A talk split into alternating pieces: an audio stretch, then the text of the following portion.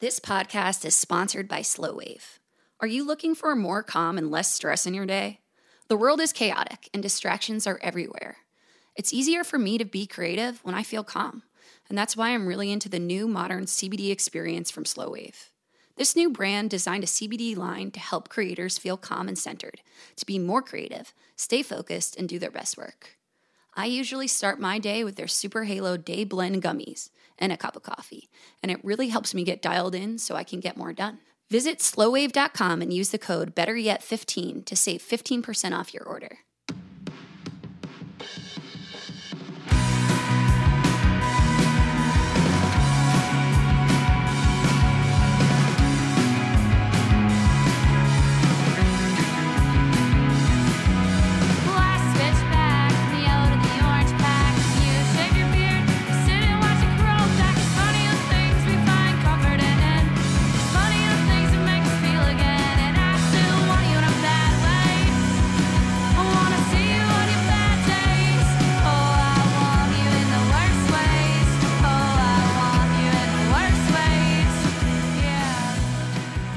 Hey, all right. And welcome to Better Yet. I'm Tim Crisp, your host. Better Yet is a conversation that started in 2016, and it's a conversation that continues this week with my guest, Allegra Anka. Allegra of the legendary Cayetana, and Allegra of our new sponsor, Slow Wave CBD. The kid did it! I got a sponsor! Woohoo!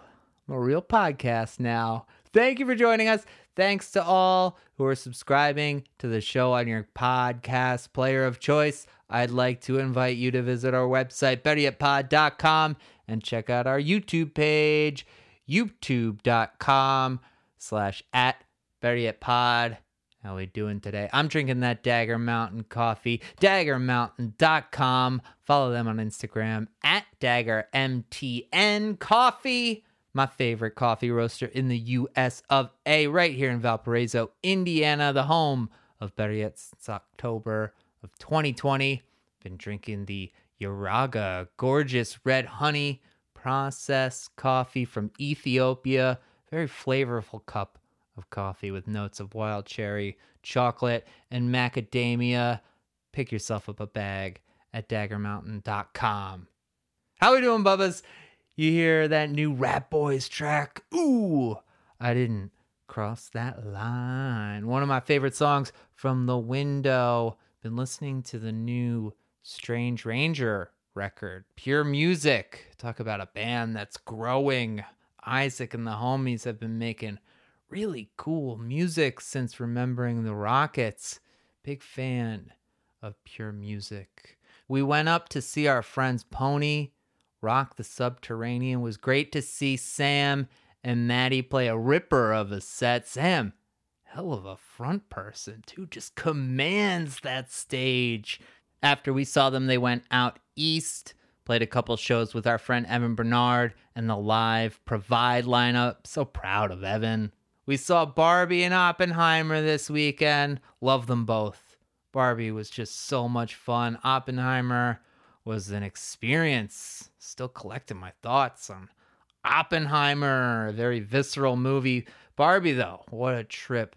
What a fun time. Speaking of the movies, I've started editing a great movie podcast called Across the Pyuniverse, a podcast dedicated to examining the filmography of maverick auteur Albert Pyun, hosted by Raygun Busch and Luther Manhole of the band Chat Pile, along with Brian Manning of Boss Denog.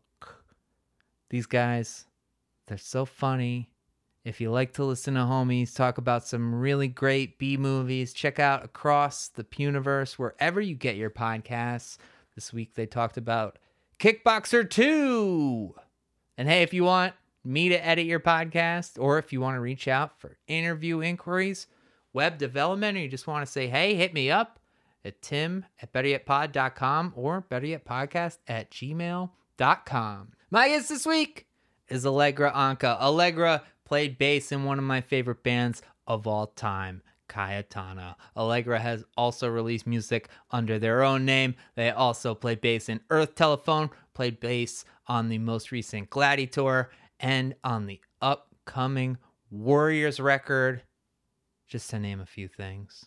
We actually connected back in April after my conversation with Evan Bernard, and we talked about coding. We're both boot camp grads, and we also talked about Allegra's newest project, Slow Wave, a CBD brand they started with their business partner, Kate, that was gearing up to launch in June. It was a great conversation sharing that passion with Allegra, the same type of passion that goes into starting a band or starting a podcast.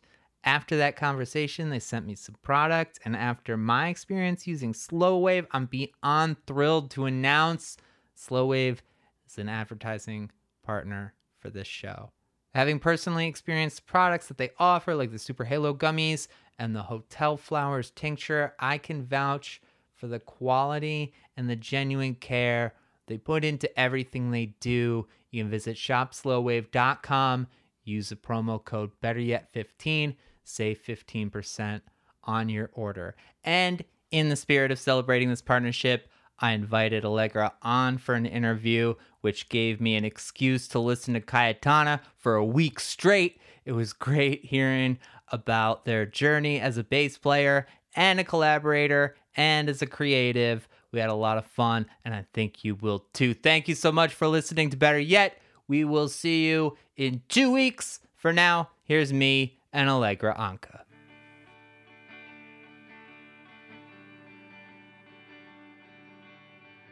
Coming to us from Rochester, right? Yeah. Allegra Anka is on the show. Welcome to Better Yet. Thank you. Thank you so much for having me. You grew up in Rochester? No, my partner grew up in the Rochester area. I grew up in downstate New York in a little Okay. town called Chester. Chester? Yeah. It sounds very, very nice. Very nice little New York town. I'm from New Jersey. So, Oh. where do you Where live? in- You got like a hamlet, Chester? How big is it? uh not very big. It's like one of those little it's a situation where there's like a cluster of towns and you don't quite know even when you grow up there where they start and stop and like uh huh. which town you're really living in, but it's very small. Yeah. Are your folks still there? Um, no. So my um my mom passed away when I was thirteen. So oh, sorry to hear that. um thanks, it's all right. And my dad, I actually am estranged from him. I don't talk to him, but I believe he lives in New York City. oh, wow. Yeah. So that's a whole siblings? thing. Yeah, I have right. well, you want to talk about it? Probably not. I don't know. It's been it's been a long time. I'm pretty good for Yeah. talking about it, but um yeah, I have one sister, an older sister, and she's cool. She lives in New Jersey too, actually, in um, oh, cool. Vernon. Vernon, yeah. yeah. Yeah. So you but you're you're close with her still? Yeah, yeah, she's cool. Yeah, what's she into? Is she She musical like you? She is, but she never um really like you know developed it or t- took it. She you know she dabbles and Mhm. um can play guitar and likes to sing, and she's actually a really good writer, but um hasn't really done it in any kind of ongoing capacity. Yeah. um but what is she into so she she was a teacher for a long time and now she's she started doing real estate Uh-huh. and then switched fully over to real estate and is like you know on that grind um but it's Dude, really funny such a because grind. Yeah. oh my god yeah i feel like everything is such a grind i really do True. Oh my uh, I don't know, but um but she's funny. She's got her whole little social media going and she's Yeah, like yeah. making reels and stuff about it and like throwing out little homeowner tips Yeah. and like shit like that. So it's it's pretty cool. Yeah, she's I see our the person who sold us our house is always over at Dagger Mountain Coffee, and I see her in there, and she's like totally got like a rock star thing going on too. You know, she's always like doing stuff like that. You have to it's like it's like being in a band. You have to promote it. Yep. Got a community build and Yeah. build right. relationships. So was there music in the house when you were growing up?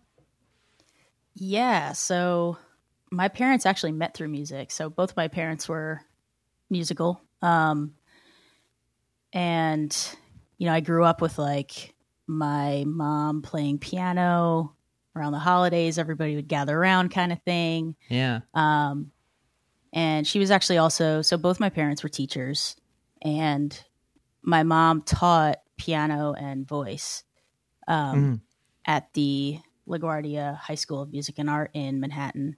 Oh wow. Um, and she did that basically, you know, for my whole childhood. Um, she had a great voice, and my dad was also a musician. He played guitar mostly and was a songwriter yeah. um, and they wrote some songs together. And so I grew up, yeah, definitely music in the house, and definitely Oh, kind of music being like, you know, a, a big sort of part of life, um, in that way. yeah. Um, so that was cool, and yeah, I don't know. I grew up like listening to some of the stuff that my dad would listen to, like Smashing Pumpkins, he liked, Mhm. and like Fleetwood Mac, which is awesome. I love Fleetwood Mac. I love Fleetwood Mac so much. I really like that album. Tusk. Yeah, classic. Um, What kind of songs did they write together? they so they would be kind of like I I'm trying to remember like my my dad would play guitar on them and then they would they recorded some and there's one in particular that I remember I didn't hear you know as like life went on and they were commuting to the city like they really didn't do it Mm-hmm. All the time, but I do remember one song that they wrote. It was called River Flower, and it was for, or it was about, um, like a friends of the family who adopted, uh, what first one daughter from China and then a second daughter. Um, and it was kind of like the story of how she was found and how she came to them. And it was really cool. And there's like one line in that song that always sticks with me, especially now, um, which seems a little like prophetic and weird for the situation of like how, you know, my family sort of turned out, but, um, or just like the circumstances that happened. Um, Mm. But it, there's one line where it's like, um, in the end, we all are orphans. We must learn to stand alone. Hmm. And so it's just kind of about, I don't know. Yeah, like life, death, things changing. Yeah. Um, but this really beautiful little girl finding her family and, Yeah. you know, also like happy, Uh-huh. happy, sad. So th- that, that's the one song I remember. yeah. Do Not to bring it down. I feel like I'm bringing down the vibe. Oh, all right. Well, tell me about tell me about when you were like 13 getting into music that like sparked something in you. Yeah. So, well, when I was so like my first music that was like mine, I Mhm. was young. I was in like elementary school, and it was my first cassettes. They were cassettes, Yes, and they yeah. were they were. um Let's see, I had Dookie. I had no doubt whatever that first record was called. It's like really escaping my brain. Talk about JavaScript. I can't remember anything. You're and then talking there about was Tragic Kingdom yes, with Tragic Kingdom. Just a Girl and Don't Speak. yep. Hmm Yeah, I remember the- that. God, I remember when that video came out, being on the school bus, and they were like, "Yeah, that girl's crazy looking. She's got like a thing in the middle of her head. She had like that diamond in the music video." And we were like, "Oh, cool." Yeah. Dookie, of course, a classic though. As a bass player, you have to respect Mr. Dirnt. I love Oh, that yeah. guy. Everything he played, so melodic, so beautiful, Yeah, really awesome. And as a three piece is like cool to hear for sure. everybody, you know, taking up their their own space. Um the other big one. Alanis Morissette, Jagged Yeah. Little Pill. Um so that was early. That was like the first Those are your cassettes, yeah. my stuff I started rocking on. So what about what about high school? Like, did you go to shows in in NYC? Not so much. So in high school, I so I like really my biggest one of my biggest music influences at 1st and this is I don't know if it should be embarrassing, but I I feel I do feel a way about it. Um, but I was like potentially unhealthily obsessed with Ani DiFranco. oh Um, hell yeah.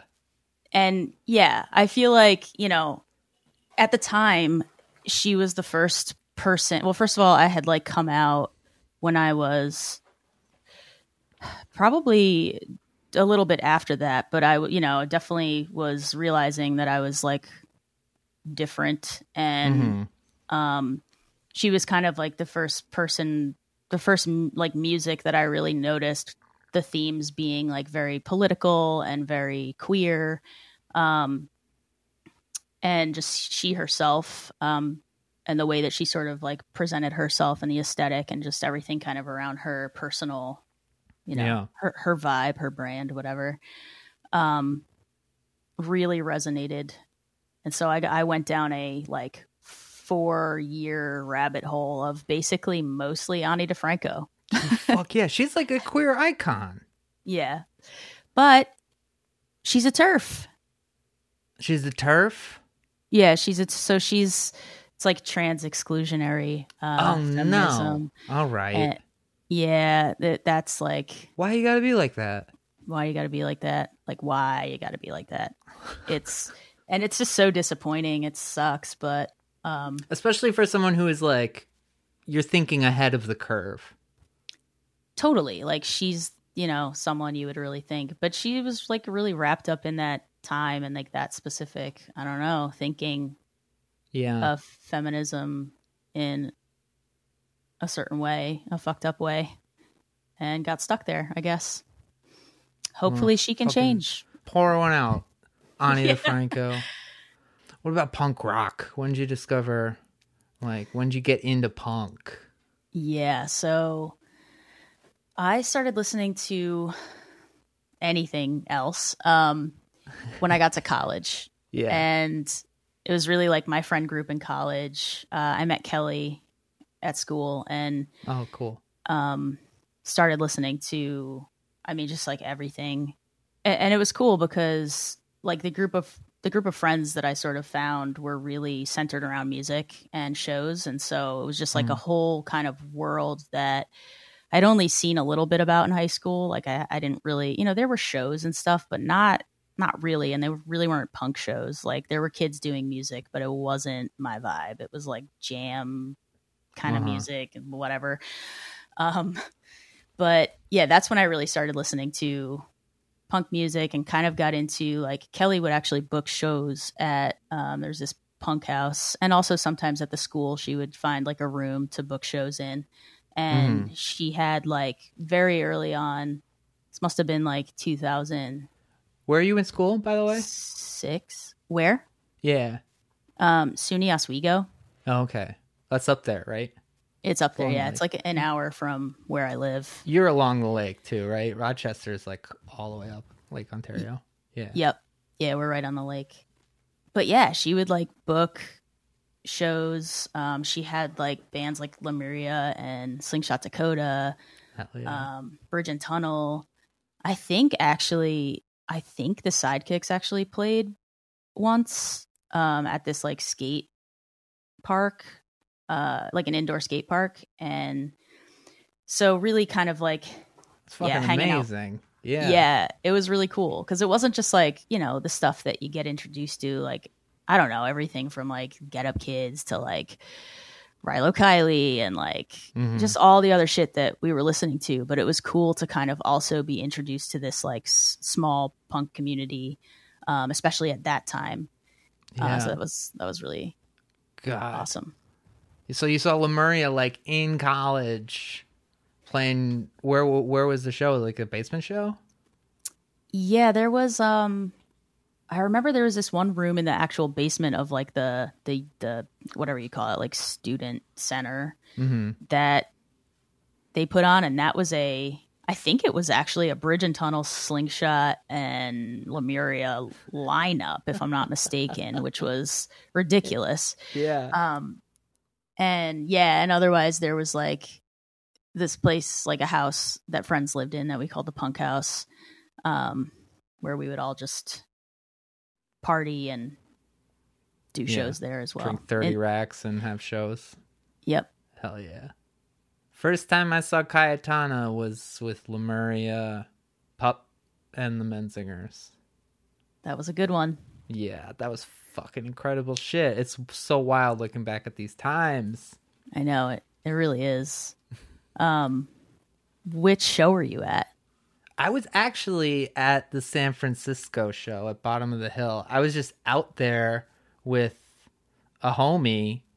We were we were deep in the um craft coffee world at the time. So we were like, let's go to San Francisco, and drink some fucking espresso.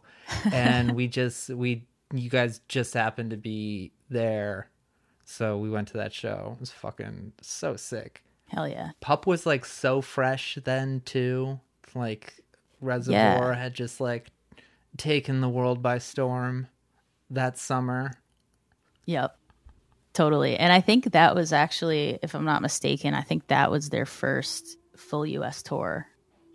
That's crazy. Yeah. So you went to SUNY Oswego. What did you study? I studied linguistics. Oh fuck yes. yeah. It was a lot of fun. Uh, it was really nerdy, really interesting. mm-hmm. I mean, I don't I don't do anything with it now other than think about language sometimes. Think about or like Vowel Shift. Just think about the fucking Yeah. Norman Conquest, 1066. yeah. I'm an English major. That was the one date we had to memorize, and it was a year. 1066. you were an English major? Yeah, I was an English major. My one of my favorite professors too was he taught grammar, but he was a linguist and he was just super into the Smiths, just, you know, everything you'd want in a in a college linguistics professor. I could live in that world if you know, it didn't just cost money to exist in it. Totally. I'd be in college for the rest of my life if I could, for real. Yeah. Same. I feel like that's yeah, that's part of like why I'm always looking for something to do Right. and learn. Yeah. Yeah, like a new like four year major every four years. Yeah. Maybe with like a little gap year here and there. hmm So, um, you studied linguistics. You moved to Philly. Kelly moved to Philly. Did you all move there together? No, so we actually all lived in a house in Oswego together. Um, Kelly, myself, our friend Scotty, and our friend Andre, and they all decided to move to Philly. And I would have moved with them, but I met Mary, my partner, Mhm. um, like that year. And I decided that when I graduated, I was going to go move to Rochester to see if, you know, it was going to work out.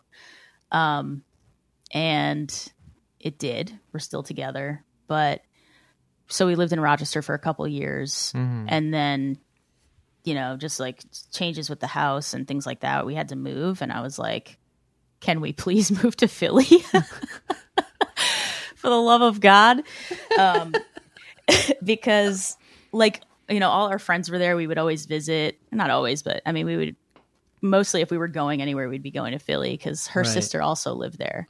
So we were like Yeah. visiting Philly and it seemed like really awesome. And our friends were there. So yeah, we, we ended up moving like a couple years after they got there. Do you remember meeting Gus I do. Yeah.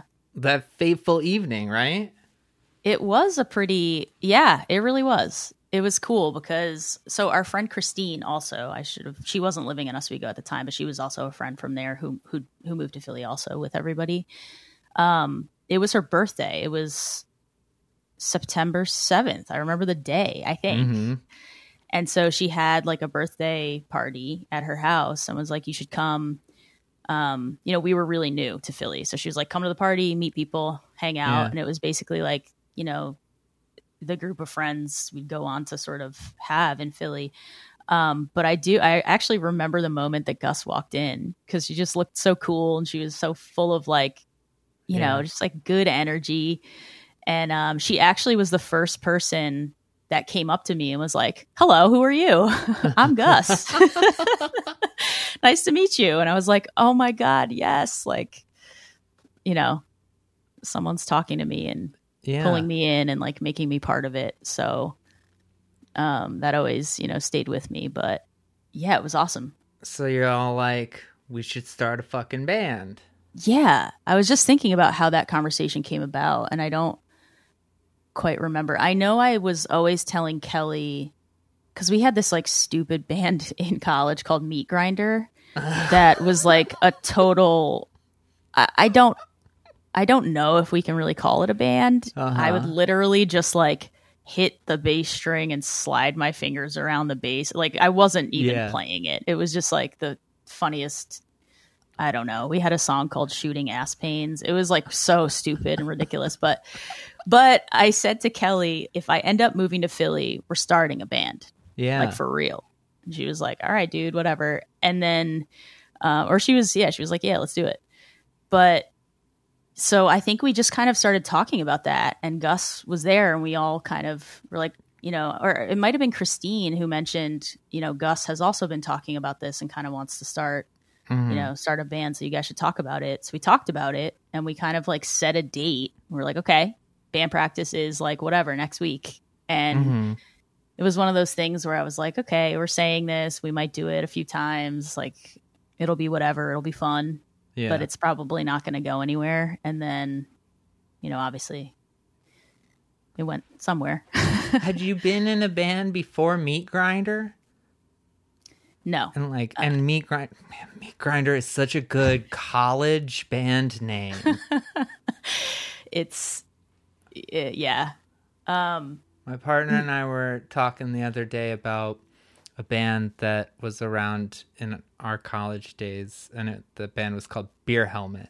And I thought, I just think that's such a great college band name, and that's a that's a real genre, I think, of like college bands. They put out one demo and then they break up. It's a beautiful thing. Meat Grinder.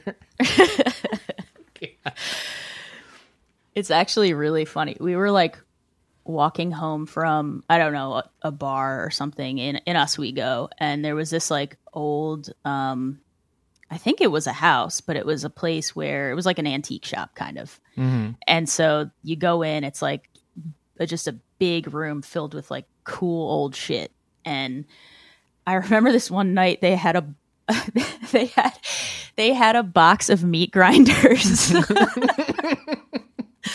Like sitting out on the yard like by the curb or something. And we were like oh meat grinders we need that. And we like took it um just like kind of shitty but we took it. And i had those meat grinders like every one of our friends had a meat grinder i feel like in their house like mixed in with like their plants or something like for years um so it's just like it was just funny It's amazing. yeah so I guess like you're kind of all novice with your instruments when you're um, getting together. That's kind of how the legend goes. Is that accurate? Yeah, definitely. Um you know, I think we had all like maybe dabbled here and there. Like I had started playing guitar when I was 15. Mm-hmm. Um and I had w- become interested in learning bass and playing the bass um just to kind of switch things up uh like a few years later but I had never had an opportunity to really, you know, I never really played it by myself or like, you know, learned. Um, Mhm. But yeah, we were all like, none of us had really, I think, seriously written music or played in a, in a, in any kind of band with other people yeah. um, before that. I fucking love the way you play the bass. Holy shit, that is like Cayetana magical band. And just Thank you. your bass parts are just so fucking fun and so melodic and just have so much character to them. Thanks. That that means a lot, honestly. That's like um I don't know, it's just cool to hear.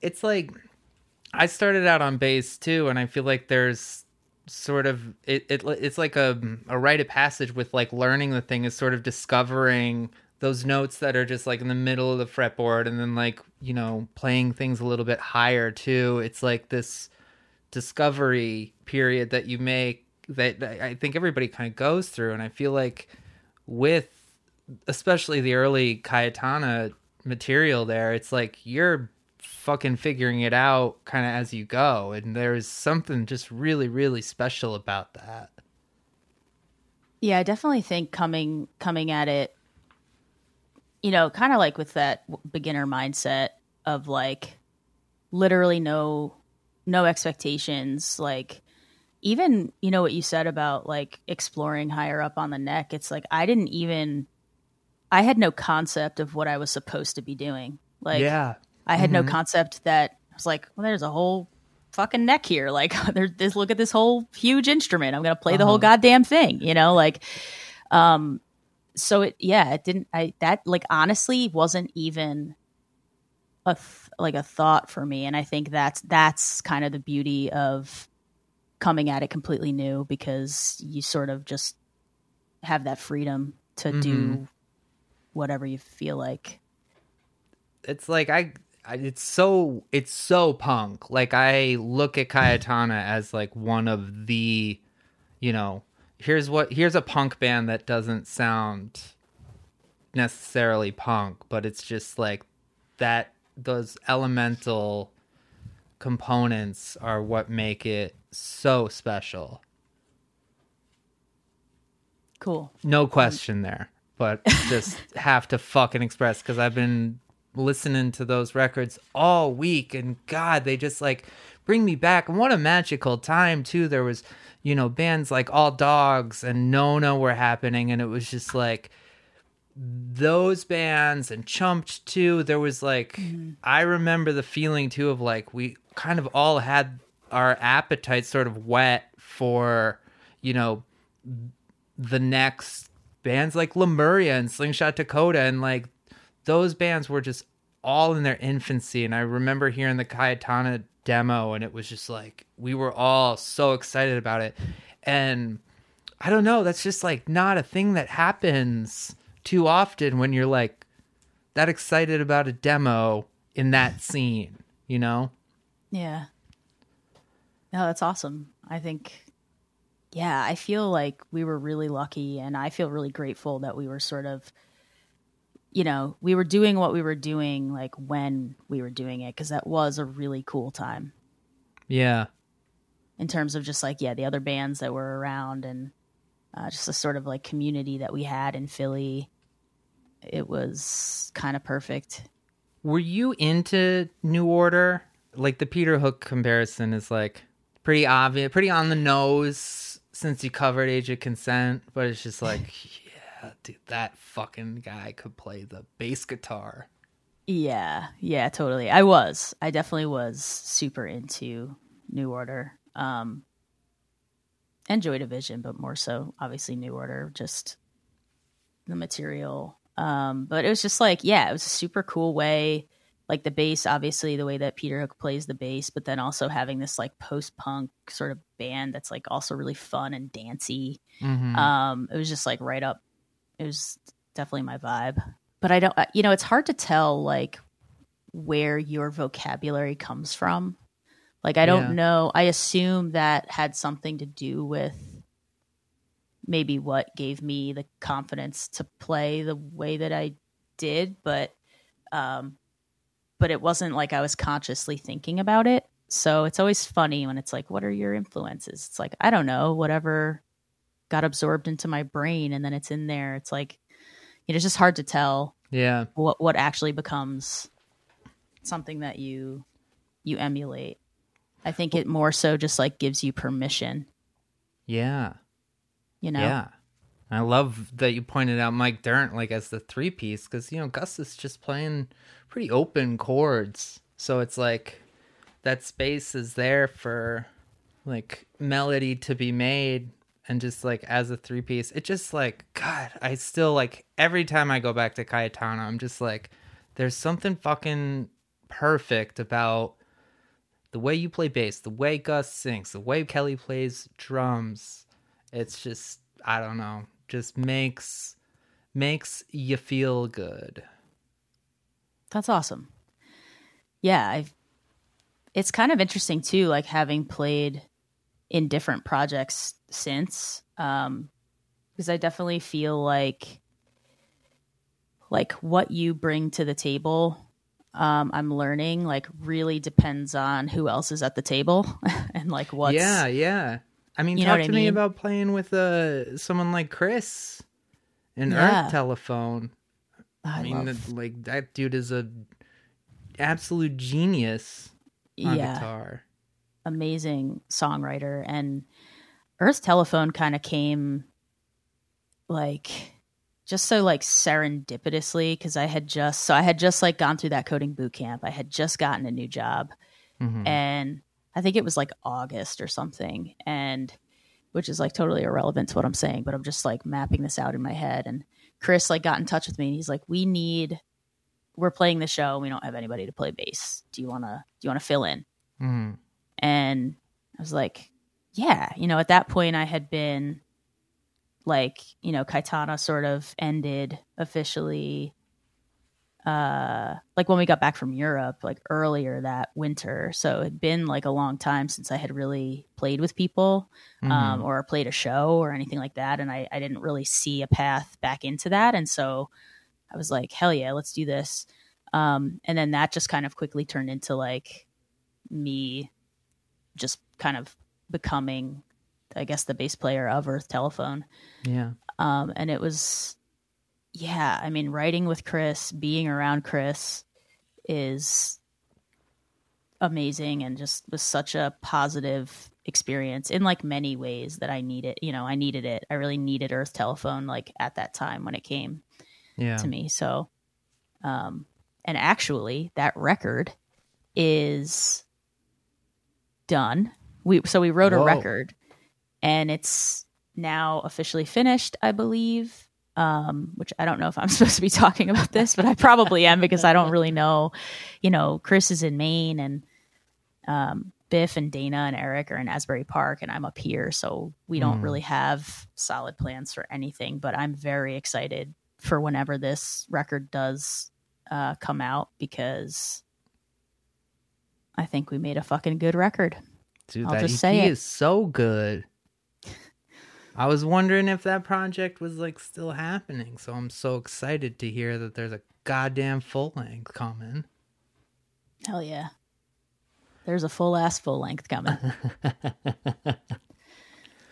You released two songs under your own name in 2018, an EP called Dreams We Talk About. How long had you been working on solo material before you got to the point of releasing it?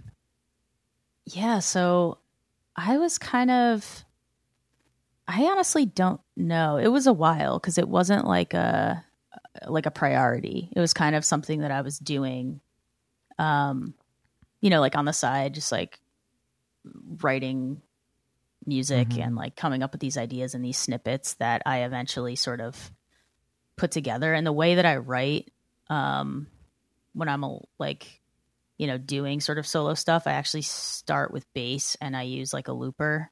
So I kind of like and then layer on all the instruments. And so it wasn't really ever like it had to be a studio project. It had to be something that like I was just going to record and you know Yeah. um, and just kind of put out and have. So I don't know. I don't really remember how long I had worked on it, um, but I did. You know, I ultimately uh, asked Matt if Matt from Gladie. The great past and future guest, Matt Yeah. Schimmelfennig. I love Matt. Um, my favorite engineer and Yeah, a wonderful person. Yeah, he's great. I really love the tracks that he recorded for you. Both of them have such a fucking great vibe. Like I love Walls. You do? Yes. Thanks. I've been listening to that new Youth Lagoon record. Those songs really reminded me of that. Oh, cool. I haven't heard that. Yeah, it's good. What were you? I guess like check it out. yeah. What was you talk? You talk about building it on um on bass. Did you program the drums in GarageBand? We did that. So I had like a drum machine Yeah. and we sort of like, yeah, we put in, there was like some like beat, you know, beats that I kind of wanted to. Got one of those too. I don't fucking know what to do with Yes. this thing. That's the one. That's the exact one. Um, I'm I don't know what to I do watch with it YouTube either. videos and I'm like, okay, yeah, and then I get to it and I'm like, uh, I'm afraid. That's how I feel about like all gear, to be honest. I'm just like I, I don't care. I, I, I, like just, I don't know. That's what I mean. Another thing that Matt helps me with, which is great. I'm like Matt, I want to sound, I want to sound like me. I want to sound like this. He's like, all right, Mhm. I got you. I got you. Yeah, totally. So when did you get start get into coding? Like, tell me about your coding journey. I can't believe you did two boot camps. I kind of want to do another one because I feel like I forgot everything. Right? I know. So that's yeah. So how did all right, my journey into coding was so it actually kind of like you know, when Cayetana started touring a lot and I was sort of like asking for time off so much that I eventually was just kind of like I'm going to leave now. I have to quit this job. Mhm. Um, I had kind of, you know, I studied linguistics. I definitely didn't want to do anything academic after that. I needed like a break and I wanted to like work with people. So I started doing like social work type jobs um, and like public health um, stuff. So I was kind of like working at a clinic in Philly and left that to, you know, do the music. And then at some point, you know, which I was like totally happy with um, for a while. And then, yeah, so I actually, I was just like, I knew that going back to school was something I like thought about, but was like, nah, that's not yeah, happening. it's like I want to, but why would I? Yeah, like I'm already riddled with debt from like undergrad and nothing resonated with me enough in terms of like, you know, a program or a career where I was like I will go through that again Mhm. to like get, you know, to get some job. So I just for a while was like I feel really stuck. I don't know what to do. I know I need to do something. I want to go back to learn in some capacity, but what do I do? Like I'm not taking on more debt. I'm not doing like GREs. I'm I'm not doing that. Um, I just didn't want to. And Yeah. So all this research later, I like stumbled across, you know, web development and like tech, and was like, ooh, this you know this seems this seems cool. It seems like it's obviously very relevant. It's creative. It seems really hard, but it seems like you know this could actually fit because it was also a thing of like I didn't really see myself even in the jobs that I had and to be honest even in the jobs I have now I don't really see myself like as a, professional you know like I don't I don't really fit in Mhm. in those kinds of worlds and in that kind of way and so Yeah. yeah, I just I, I found web development and was like, this seems cool. Let me kind of start learning about it on my own. So I kind of, you know, I was looking up how to do HTML and CSS and JavaScript by myself a little bit. The JavaScript was really hard with like in the very beginning and like on my own. And so I didn't get super far with it, but I decided that when we got back from Europe, um, like our last tour, I would like commit to doing a, boot camp and like apply and and Yeah. try to really see if that was something that I could actually do. Yeah. Um, because it still felt sort of hard and mysterious and like gate kept and like all these different things. So, uh, but yeah, long story short, I did like a three month immersive. It was the NYCDA, Mhm. um, which I don't think is a thing anymore, but uh, that was like a three month full time, like eight hours a day, and then many hours after that. yeah. Um, and yeah, I think it ended in like June or July, and I had a I had my first job by like August. Wow. Yeah, Wow. so it was kind of just like boop. Here you go. Here's a whole new life. So you started a CBD company, Yes. Slow Wave, which launched in June. Tell me about this venture. How did you how did you find yourself um starting something like this? Yeah. So, um, well, Slow Wave. So it's a CBD. It's a new CBD brand called Slow Wave, and originally, so there's like a lot of little seeds along the way that ultimately like ended up being this this company, this brand. Um, but you know, I think like early in the pandemic, I started getting really bad back pain and we couldn't like go you know there was this one time my back went out and it was so bad i like couldn't move and um but we couldn't go anywhere because you know it was like pandemic no vaccine like hospitals like it was just like you know that whole time. And so i had actually been experimenting with uh, not experimenting but i had found cbd flower online. So i was like ordering cbd flower um and using it to make like beverages, like, you know, putting it in my tea and like smoking it. And it really just helped with so many different things pain, uh, anxiety. It's like a super calming, um, has a super calming effect. And then when my back went out, I made a topical with it. Um, because I also had for other reasons all these soap making supplies in my house.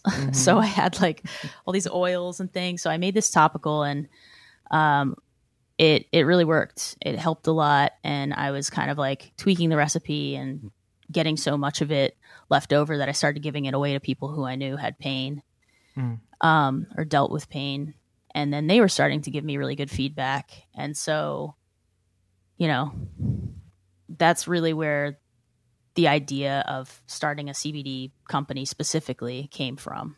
Um, like that whole experience and sort of learning more about it uh, and what it did for me personally.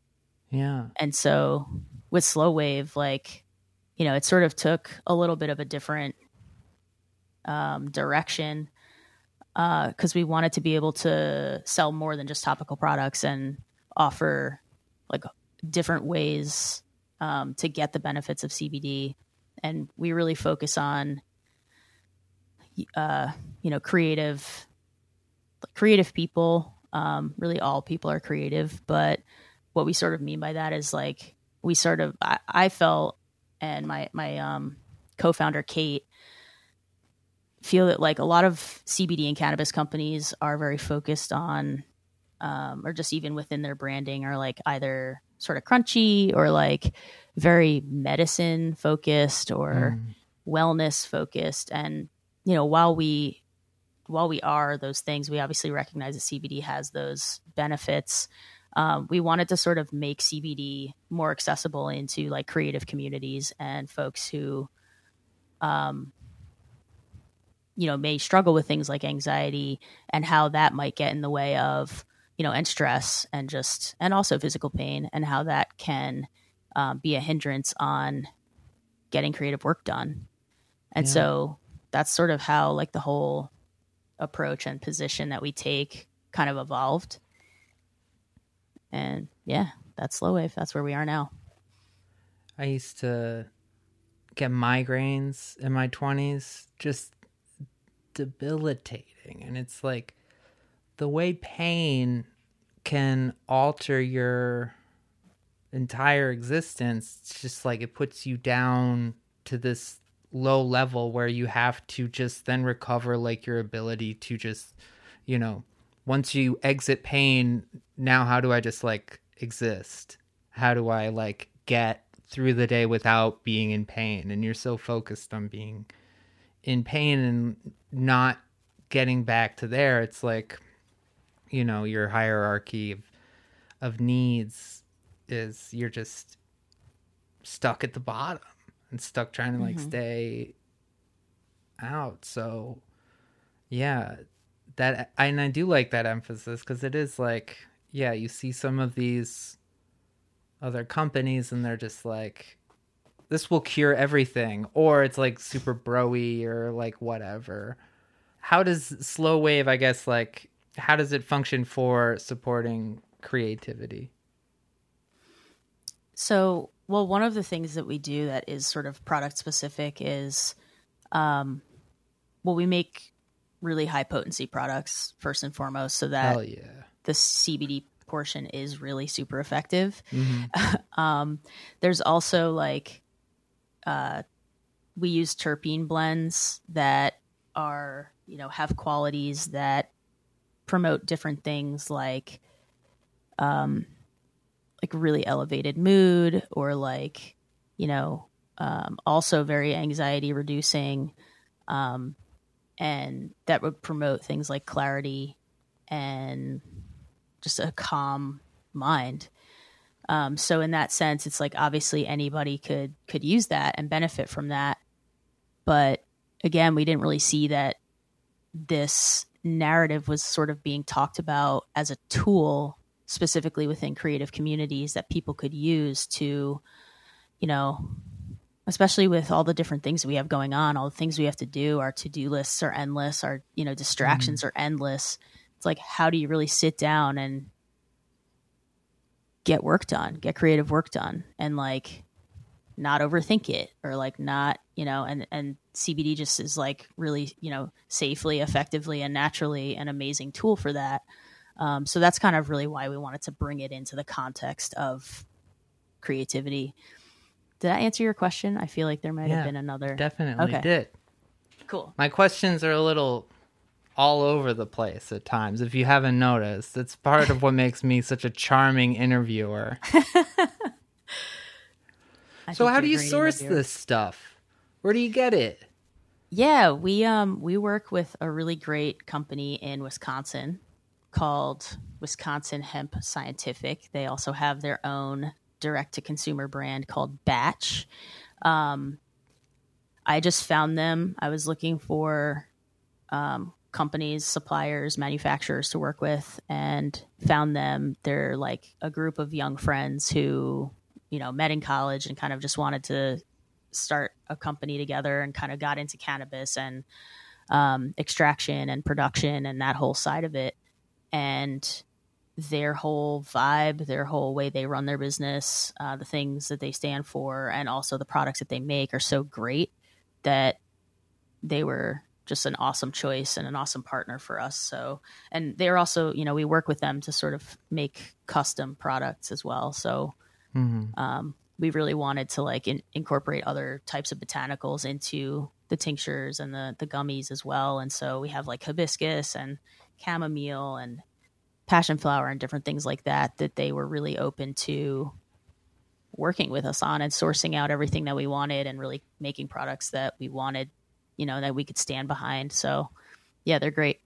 It's one thing I said to you when you sent me some of the hotel flowers is the stuff actually tastes good. Yep. I enjoy the way it tastes. I've had I've never had a good tasting CBD before that wasn't like you know totally like neutered like with whatever you know peppermint extract that they just like shoved in there. Totally. Um yeah. yeah that was like another aspect of it that was really important to us of like putting forth a product um, in the way that it looks in the way that it tastes in the way that it makes you feel like all of it had to be on point and so we've really wanted to make something that like we we actually really loved um, so that was a huge Yeah. a huge like criteria for us was it it has to taste good If I could share a personal story, Please. I was re- recently diagnosed with bipolar disorder. And when we first connected, I was coming down from a period of, of mania. Um, I was smoking a lot of pot, which was causing me to dissociate. And so, you know, as I started getting better, I started realizing too that, like, oh, this, like, pot's not really helping me too much either. Um, it was about the time that we connected, and so you sent me care package of hotel flowers and super halo gummies, and those were like a lifeline for me as I was like, you know, to borrow a phrase, getting used to this medication. um, and, you know, also just like kind of anxious about like not being able to smoke pot. I had a really, really great couple of weeks on those gummies during the day. Really just like, and fucking kept me feeling positive too. It was like, not only was I getting through what was kind of a difficult time, but I was feeling fucking great too. That's first of all, thank you for sharing that. And I'm really happy to hear that they they helped. And I think that's kind of the whole thing. Like you know, it's it's once you sort of kind of quiet down like the peripheral you know, I guess noise for lack of a better term of whatever it is that is going on in your mind or whatever you're dealing with. Like it's just something that I think people are starting to hear a lot more about, but still have no idea really what it is or how it works, and that it can be, you know, that they have access to this thing that can, at worst, make you feel good, but at best, really help. Um, Mm-hmm. and so that's that's awesome. Um, yeah, and again, thank you for sharing that. So this is something that um, I'm excited to share with our audience is that we have a we have a little deal for Better Yet listeners. Put a discount code in on shopslowwave.com. Put in that little discount code, Better Yet 15, and get 15% off. Dude, this is like legitimizing my brand here. I'm a fucking podcast, and now I'm a real podcast because I got a CBD partnership. What's up? What is up? Hello, You're not a world. real podcast until you have a CBD advertisement on it. Thank you for this, for this gift. No, thank you. I'm super stoked for this partnership. I'm really excited for uh, people to hear more about your brand, and I just think that it's really, really inspiring stuff to see you doing this. I know that you and Katie have been working for a long ass time. Thank you so much. Um, it's definitely not to use like the dumbest cliche ever, but it has been a journey, and like I'm just trying to keep my head up and you know just keep going and keep building this thing and hopefully sharing yeah the benefits and the the ways that CBD can help with more people. So Dude, hell yeah. appreciate your yeah your willingness to talk about us and work with us on your awesome podcast and you do have some exciting music stuff going on. You played on the new Worriers record, Trust Your Gut. i did Dude, that's fucking awesome. How did that come to be? I was working with Lauren. yeah it's awesome um so th- this is kind of how many of my my music opportunities have been starting but we need a bass player for this tour. Hell yeah. Sign me up. I'm i'm around. Um so i did uh, a tour with Worriers and the menzingers and the dirty nil um i don't know was it like last fall fall before that? Yeah fall before that. Um or like late summer and then yeah that kind of turned into you know an opportunity to sort of work with lauren on some of the newer songs that they were writing. Um, so i i went out to california last may and we did like a couple days in the studio and just sort of workshopped you know the bass parts together because lauren had written the songs with um you know some some like bass already in there Hmm. and we just sort of, you know, I don't know, I came in and we worked it out together and threw in some flourishes here and there, of like, Yeah. um, but yeah, it was it was a lot of fun, and I'm really I'm really glad that I got to be a part of that because the record is awesome, and it's you know as someone who's been like a Worriers fan for a long time. Uh, it's definitely a cool direction, and just really excited for people to hear more of it. So Dude, what a lineup on that record too. Freaking yeah, Franz Nicolay and Atom Willard, now the drummer of the Alkaline Trio. I know. So cool. I love that first single. I'm like so so excited for that record. Hell yeah. Trust Your Gut actually was probably my my favorite song to play on and and work on. It's just such a fun song. Yeah. Then you just played bass on the most recent Gladie tour. How was that? Great. Hanging Um, out with the homies. yeah, it's been yeah, it's been awesome being able to collaborate again with Gus and Matt um and be a part of what they're doing cuz Gladie's great and yeah, it's been it's been really good. Hell yeah. Dude, thanks so much for coming on. Thank you so much for having me. This is fun.